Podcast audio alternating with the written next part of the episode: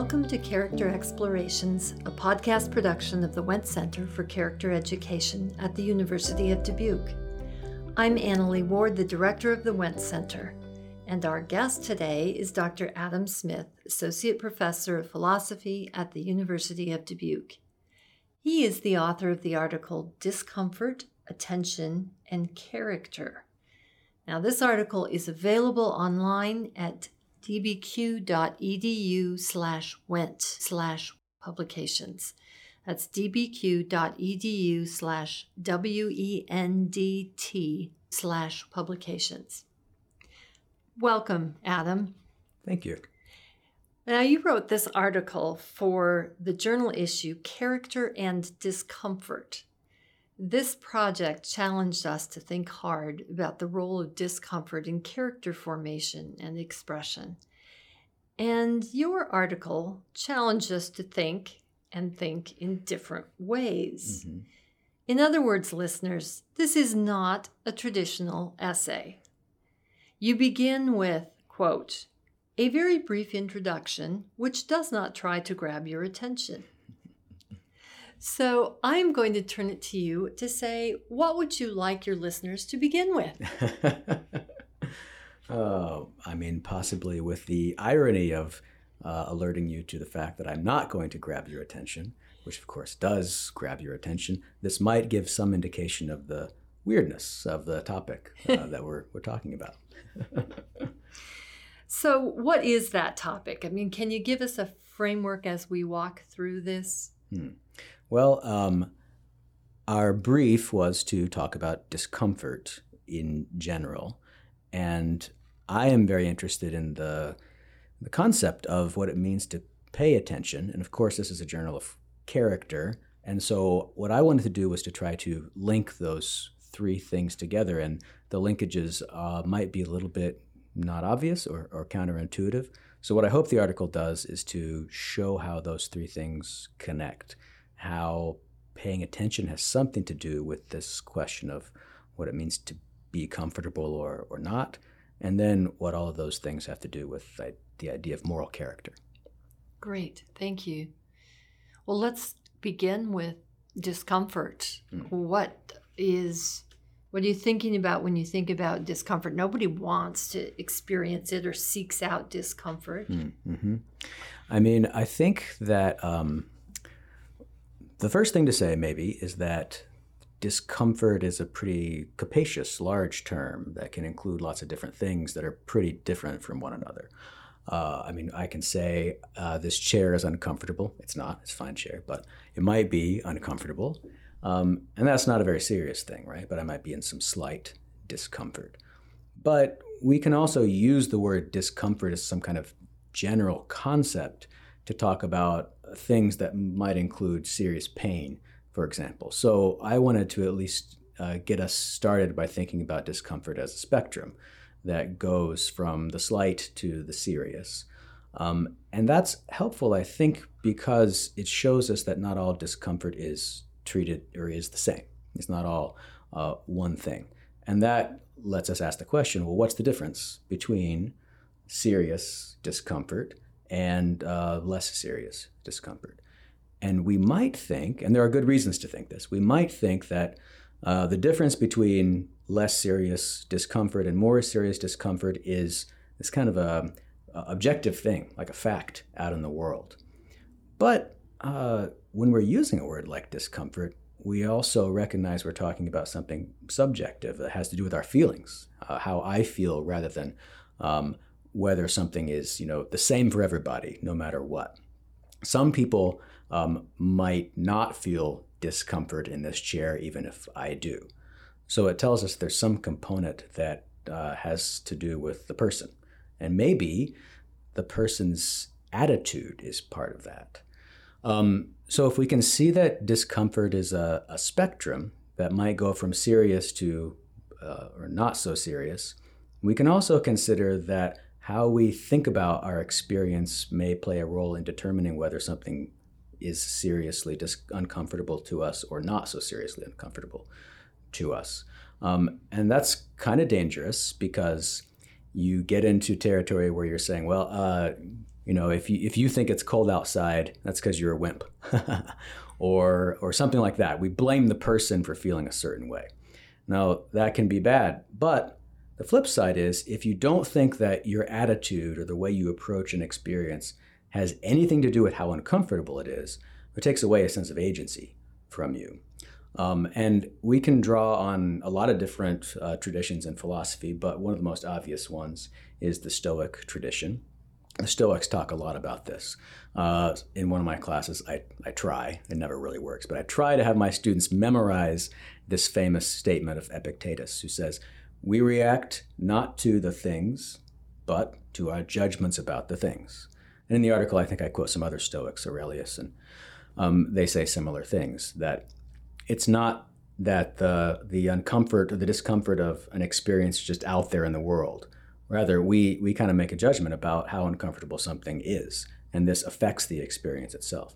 If that's true, then it implies that we have some kind of uh, uh, power uh, to determine how uncomfortable something is going to be, or how we are going to respond to something that is uncomfortable. Okay, thank you. That uh, it, it has me going in many directions right now, and I'm, I'm thinking about how important attitude is in all of this. But one of the things that you do in this article is uh, you're the teacher. Mm. you're a consummate teacher and you're concerned about your students and you talk about studying studying habits. Mm-hmm, mm-hmm. How does studying relate mm. to discomfort and tension in character? Well, um, studying is uncomfortable for many people. Many of my students find studying uncomfortable. It's a thing they have to do, but it's not a thing that they like to do, uh, which often that's what we mean by something that's uncomfortable, right? Something that you have to do, you're obligated to do, but you would rather not. Um, it's uncomfortable to go to work and stand on your feet for 12 hours a day. It's comfortable to come home and watch Netflix or something, right? Studying tends to be put into the first category and not the second category by many students. Of course, some, you know, A plus go getters, they get, you know, some thrill out of studying and they might say that they're they're in the zone when they're studying or, or something like that. But you can see that the idea of studying has a pretty clear connection to the idea of comfort or, or discomfort. It also has an obvious connection to the idea of paying attention. Because what are you supposed to be doing when you're studying? You're supposed to be paying attention. You have the textbook open in front of you, and your goal is to focus on the words, focus on the numbers, whatever you're trying to understand or whatever you're trying to memorize. So you're trying to pay attention, and often for many people, trying to pay attention is uncomfortable. So we want to think about that. Uh, why is that the case? Does it have to be the case? Uh, should paying attention which is the kind of thing that we we maybe have the most concrete experience of in uh, a setting like studying at the library. Like if I if I ask you what it means to pay attention, that might be one of the first things you think about. Studying at the library, I'm supposed to pay attention, and that experience of paying attention is often uncomfortable to us. Why is that the case? That's what I wanted to talk about in the article. I think about the phrase "pay attention." How unusual that phrase is mm-hmm. paying mm-hmm. it costs you something mm-hmm. mm-hmm. and hence the connection to mm-hmm. discomfort yeah i that's um, that phrase itself pay attention i mean i don't think it's necessarily uh, wrong to put it that way but there might be a better way to put it that connects to the point that i'm trying to make here um, because you're right to pay attention if you pay you you have some money now it's gone and it costs you that. You might have preferred to spend that money on something else right? Maybe you wanted to go out to eat but you have to pay your rent and that's uh, uncomfortable right? But you got to do it. Same kind of thing i was just talking about.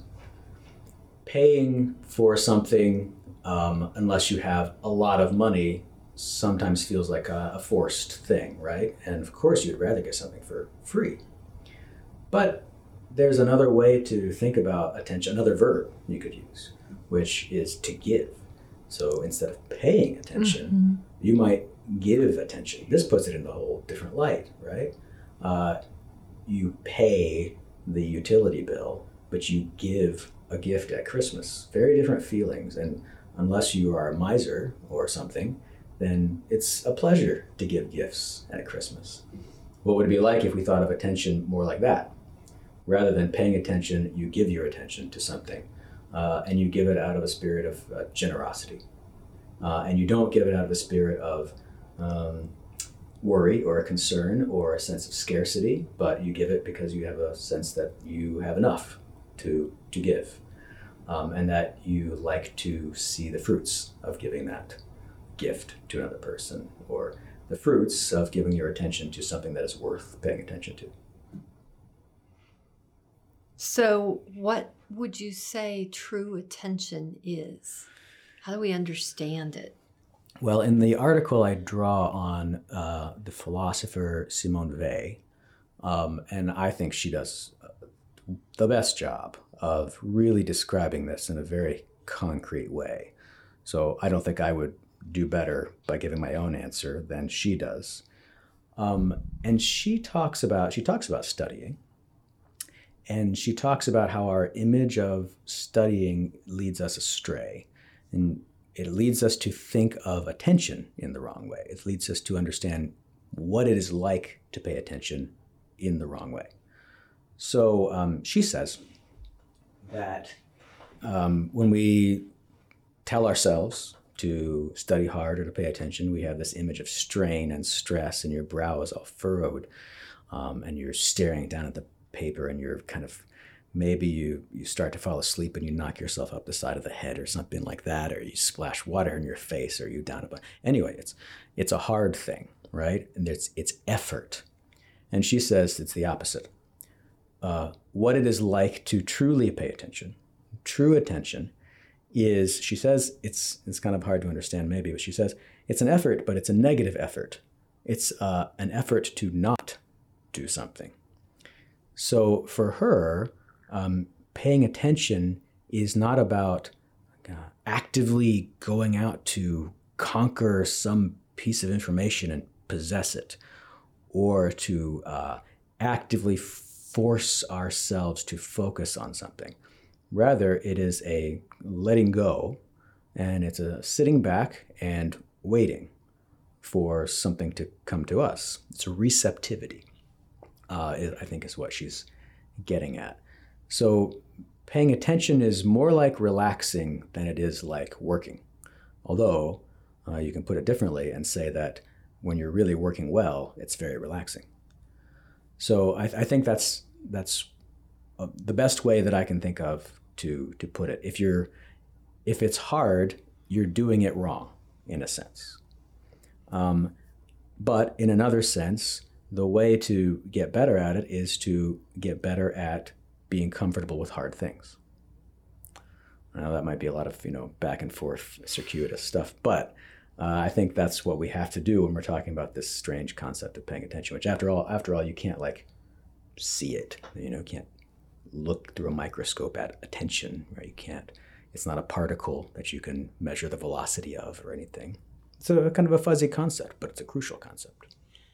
It is a concept that relates well to a, I think, what's on the popular vocabulary these days of mindfulness. Mm-hmm. Right. Because mindfulness is described as as a receiving mm-hmm. of and you know things come to you and mm-hmm. rejecting them or whatever. But, Very much so, yeah. Yeah, uh, there's a lot to that. There's a lot to the the practice of mindfulness. You know, when you're learning to to, to be mindful, uh, you are taught to, for example, simply observe your thoughts without judgment. Uh, and that I think is is crucial, and it's very much what Simone Weil is is getting at. Um, I mean, I think that there's a next step that has to be made uh, in that kind of argument. Maybe goes a little bit beyond at least the popular understanding of, of mindfulness, which is really useful because a lot of people are, you know, they're trying too hard. They're trying to do something. They're trying to get their thoughts in order or something. And you can't really do that until you have sat back and noticed what your thoughts actually are. Um, and that that's that receptivity, noticing rather than you know doing something. But the second piece of of it, and this is what a lot of mindfulness talk kind of uh, doesn't get to, I think, is that well, I think that sometimes um, talk of mindfulness gives people the impression that um, so long as you are, uh, you know, simply observing what your mind is doing, simply noticing what you pay attention to, for example, well, then it doesn't matter what you're paying attention to. And I think that's wrong. Um, I think that the object of your attention matters very much. So that uh, a practice like mindfulness, the goal of that is to notice what you're paying attention to so that you can learn to pay attention to or give attention to better things. Give attention to that which is worth your attention. You might notice that you're giving attention to things that don't give you anything back, or that harm you, or that harm your moral character, which is where we might want to go next. So you need to be able to notice that, and that does require kind of stepping back and simply observing without without judgment, so to speak. But then you also need to be able to make judgments about uh, what you should be paying attention to and how you should feel about it, and then practice feeling differently. And attention is caught up with attention is caught up with both noticing how you're feeling and feeling differently, which is the the project, the moral project that you need to undertake if you're going to uh, live a good and happy life, a flourishing life. So you've made the connection. You've linked us up with character now. Mm-hmm, mm-hmm. So pull it all together discomfort, attention, and character. Yeah. What are the, how do you want to wrap this up?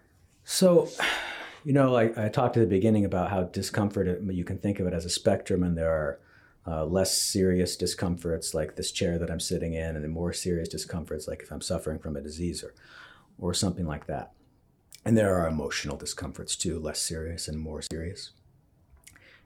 The most people tend to think of, you know, moral stuff, moral questions, um, in a pretty truncated way. They think of it as uh, following a set of rules that are going to keep you from harming other people, and it's all external. Um, when we talk about character, we're trying to add another dimension to moral questions which is the dimension not just of like how you act in the world in relation to other people, but the feelings that are in you that may or may not lead you to act in those ways. Um, the you know classic kind of definition of virtue that somebody like Aristotle might offer is um, feeling the right way uh, in, in I'm going to mess this up a little bit, but feeling the right way in the right amount toward the right person at the right time. Like it's about a proportionality of feeling to events in the world. And um, sometimes we talk about morality as if it doesn't really matter how you feel about something so long as you don't hurt another person. But if we're going to talk about virtue, which I think we have to, then it does matter. And I think if we're going to talk about virtue, then it's helpful to talk about attention. I think that uh, what we've just been talking about, the idea of giving your attention to somebody or something, noticing what you give your attention to so that you can learn to give attention where it is due and to give the right kind of feeling where it is due. That's connected to moral character. Now, I'll just use the example that I use um, in the piece to kind of make this clear. Um, if you think about something very serious, if you think about something like being entertained um, by what they call snuff films on the internet, which are films of people being seriously hurt that people might watch um, for their own entertainment. And these are not actors. This is like you know somebody films something serious badly happening, bad happening. I think that most people would agree that if you find that entertaining, that that's morally bad. That's wrong. Now, that's an act of attention you are attending to some aspect of the experience of watching the film. And you are, shall we say, uh, comfortable. You're comfortable with what's going on. You have to be comfortable if you're going to be entertained by it, right? Obviously, you should not feel comfortable with it. You should feel uncomfortable with it. In fact, you shouldn't even be watching it because it's so uncomfortable there's there's something to uh, the idea of character that requires you to be comfortable with feeling uncomfortable about what you ought to feel uncomfortable about. That's one aspect of it. You ought to feel comfortable with the fact that you feel uncomfortable with this, and comfortable enough that you choose not to watch it, I would say. But at any rate, you can see that how you feel in response to this film has something to do with, with whether you whether you're going in a good or a bad direction with your life. It would be wrong to laugh at that. Um, and when you laugh at it, it's because you're giving it a certain kind of attention. And it's not worth that kind of attention. Um, you do need to be able to notice that about yourself. That's true. You need to be able to sit back and say, I notice that I am feeling this certain way toward toward this evil film. And you need to be able to practice enough mindfulness to notice that you're that kind of person. But then you also need to be saying to yourself, I need to change how I feel. I need to change the kind of the quality of attention that I'm that I'm giving to this thing. And that's there's a lot at stake there. Even if you never yourself go out and actually hurt someone, there's a lot at stake if you are or are not the kind of person who might get pleasure out of watching that. So, so that's how I try to make you know the connection, or one way I try to make the connection between attention and discomfort and moral character. Adam, thank you for that, for the reminder that we need to change how we feel and how we observe what's going around us by being carefully, perhaps mindfully, but much better, I like this giving attention to the world around us, to the people around us, and to what's going on within us. Our guest today has been Dr. Adam Smith, Associate Professor of Philosophy, and I'm Annalee Ward for Character Explorations from the Wendt Center for Character Education at the University of Dubuque.